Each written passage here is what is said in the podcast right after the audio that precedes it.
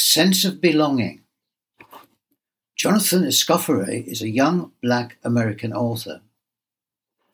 His debut novel is a series of eight stories set in Miami under the title If I Survive You. It caught the attention of Guardian's critic Ian Williams, who writes the following impressive analysis.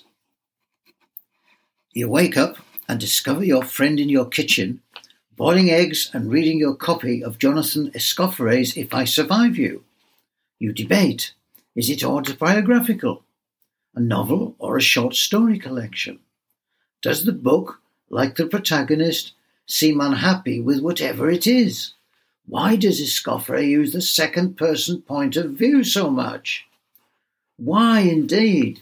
As I'm sure you can tell, the second person risks being contrived, distracting, presumptuous, scratchy, puerile, and self conscious. But don't do it. Writing instructors warn unless you're Escoffery, a young American in whose hands the second person is arresting, intimate, adventurous, attuned, sophisticated, and, yes, still self conscious. As the critic points out in his own introduction, the most striking stylistic feature of the book is the second person point of view, couched within an urgent present tense, although occasionally accessorized by long stretches of a conditional future tense or Jamaican English. For the most part, the collection follows Trelawny, a racially ambiguous black man who is constantly served the question, What are you? His economic and romantic prospects are dim. He has no stable friendships. His family is a case study in marital estrangement, parental favoritism, and sibling rivalry. Obviously, the second person brokers empathy between reader and character.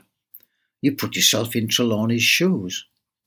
Less obviously, because you essentially stands in it for I. It confirms the estrangement Trelawny feels from himself.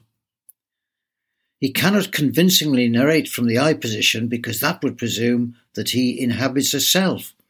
It's a genius move when you consider it. Escoffery could have been content to tell these stories in a straightforward way. They're weighty enough to hold our attention, but his exaggerated stylishly takes us beyond one empathy to identification. The critic ends his review with an analysis of the book as an example of high art. For me, it offers technical insights into the use of the second person in writing a novel or a series of short stories, but even more importantly, it offers a lesson in personal identity.